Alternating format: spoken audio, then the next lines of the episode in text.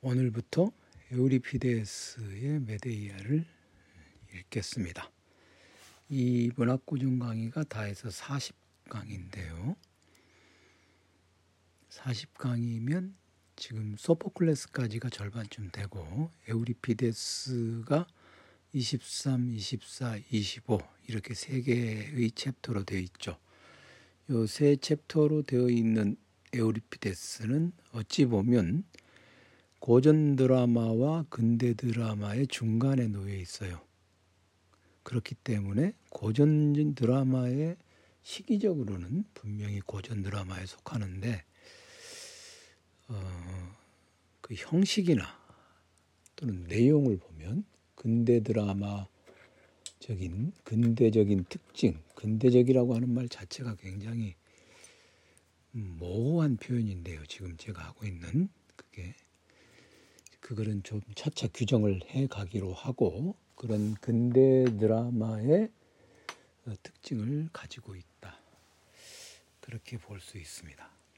어떤 행동의 모방이라든가 그런 것들이 집중적으로 나오기보다는 저 주인공인 메데이아의 내면, 내면의 어떤 그 감정의 흔들림, 파르르 떨림, 막 터져 나오는 어떤 배신감 그런 것들 그런 것들을 가차 없이 드러내 보여준다고 할 수 있죠. 그런 점에서 보면 이 메데기아라고 하는 이 작품이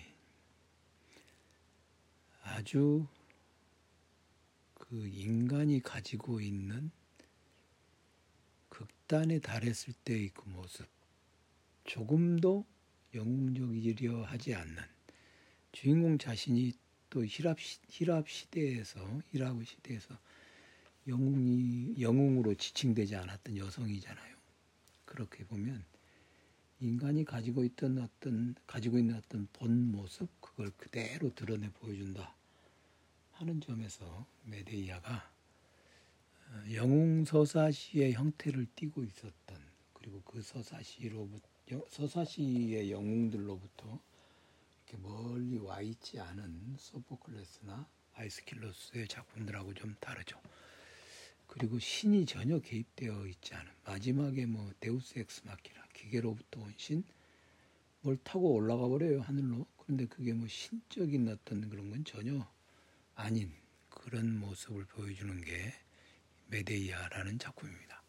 제가 지난 번에 말씀드린 것처럼 이제 메데이아를 다 읽고 나면 아이스킬로스에서 메데이아에 이르는 전체 그 내용을 집약한 어, 브루노 스넬의 정신의 발견 안에 희랍 비극에서 신화와 현실이라고 하는 그 챕터가 있어요. 그 챕터 설명을 좀 하려고 합니다. 메데이아를 읽고 어쨌든 메데이아를 읽고 곧바로 이어서 맥베스에서 레이디 맥베스를 딱 보면 어, 메데이아가 레이디 맥베스로 이렇게 옮겨온 듯한 그런 느낌을 가질 수도 있어요. 원래 이 강의를 할때 음, 음, 키에르케고르의 음, 키에르케고르의 그 죽음에 이르는 병 그런 것도 강의를 했었는데 그건 여기서 뺐죠. 그게 좀 문학 작품이라고 여기기에는 좀 그런 것이기도 했고 또 구성을 맞춰 보려면 메데이아가 어쨌든 맥베스와 어, 참조 오이디푸스 그 사이에 있는 것 이게 참잘 음, 들어가 있는 부분이 아닌가 싶습니다. 23강이 배신으로 인해 분열된 자아의 처참한 복수극 이게 이제 이 문학고전 강의의 챕터 제목을 지은 일종의 규칙이랄까요? 그것에 따르면 요게 이제 메데이아라고 하는 작품의 작품을 한마디로 말해서 뭐냐? 분열된 자아의 처참한 복수극이다. 이렇게 말할 수 있다는 것이고 그 다음에 24강이 증오를 위한 증오에 빠져든 메데이아 저주를 실현하고 허망하게 사라지는 메데이아 이렇게 돼 있죠. 배신으로 인해 분열된 자, 배신으로 인해 분열된 여기서 중요한 건 배신이 아니라 분열된 자아죠. 분열된 자아가 어, 메데이아에서는 아주 가감 없이 드러나 보인다. 그것을 말씀드리고자 합니다. 23강을 어, 보면 음, 일단 문학 작품이다 하는 것의 어떤 정체성 그것에 대해서 간략하게 논의를 했습니다. 문학 작품이라고 하는 것이 하나의 문학으로 인정받으려면 그 소재를 문학적으로 다뤄야겠죠. 그게 사실은 중요하죠. 어떤 소재를 다루느냐 이건 그리 중요하지 않아요. 무엇이든지 문학의 소재가 될 수 있을 것이고 그렇다면 정말 중요한 건 문학적으로 다룬다 그런 것입니다.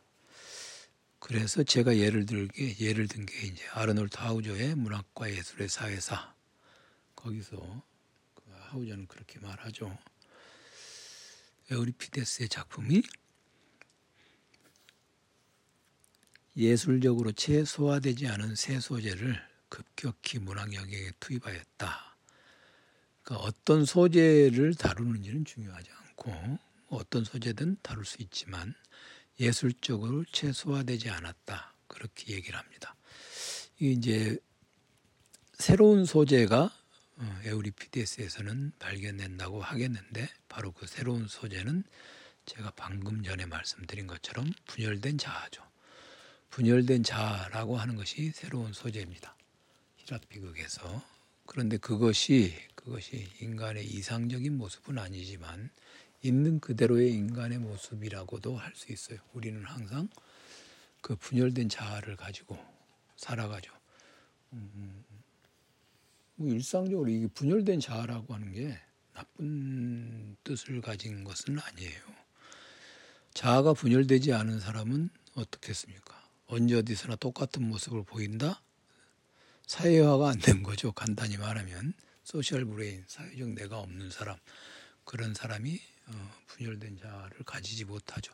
분열된 자아라고 하는 것은 나쁜 게 아니라 인간이 가지고 있는 본성입니다.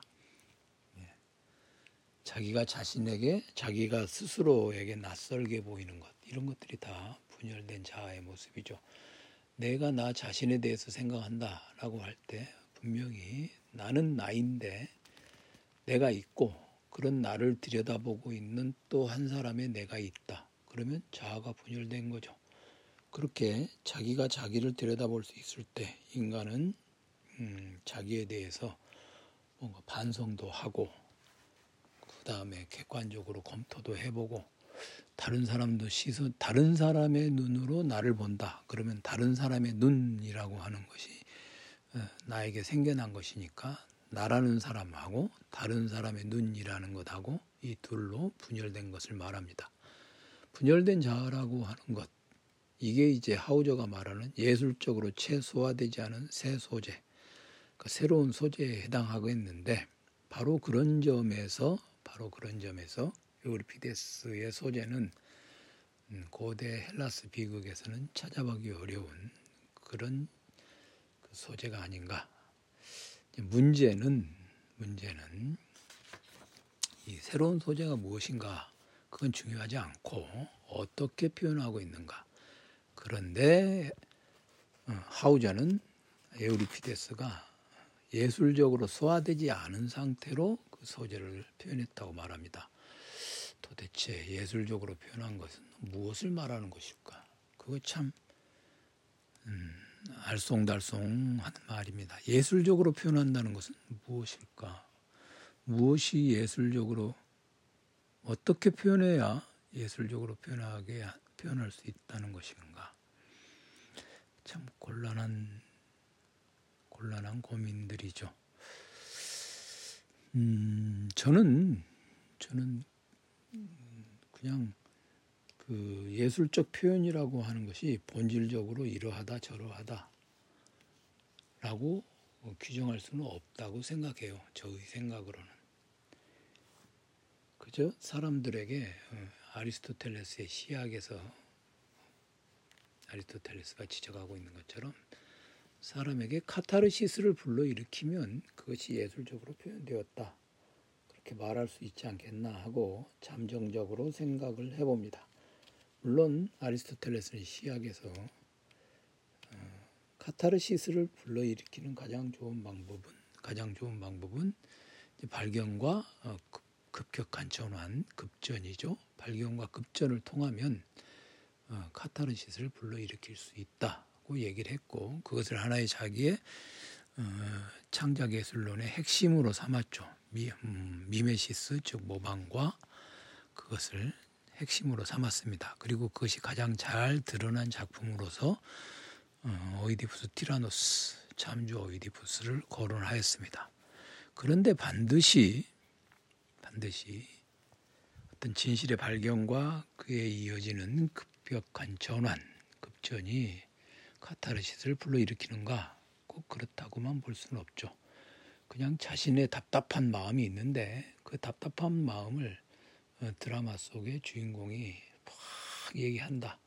아, 나라도 저렇게 할 수밖에 없겠다라는 어떤 일종의 공감, 깊은 공감을 불러일으킨다. 그러면 그것도 아유, 내가 하고 싶은 말 저 사람이 다 했네 하는 그런 개운함을 음, 유발할 수 있고 그것이 곧 카타르시스도 될 수 있겠다.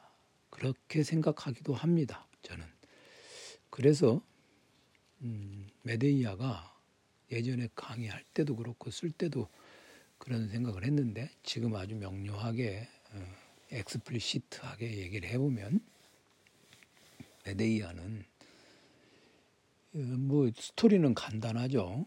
이제 배신을 당했으니까 배신을 당했으니까 이제 이하 이하선의 새 신부에게 독이 묻은 옷을 선물로 보내고 그 옷을 받아 입은 크레우사가 죽고 그 다음에 크레우사가 죽어가는 것을 불쌍히 여긴 그의 아버지 크레온도 죽고?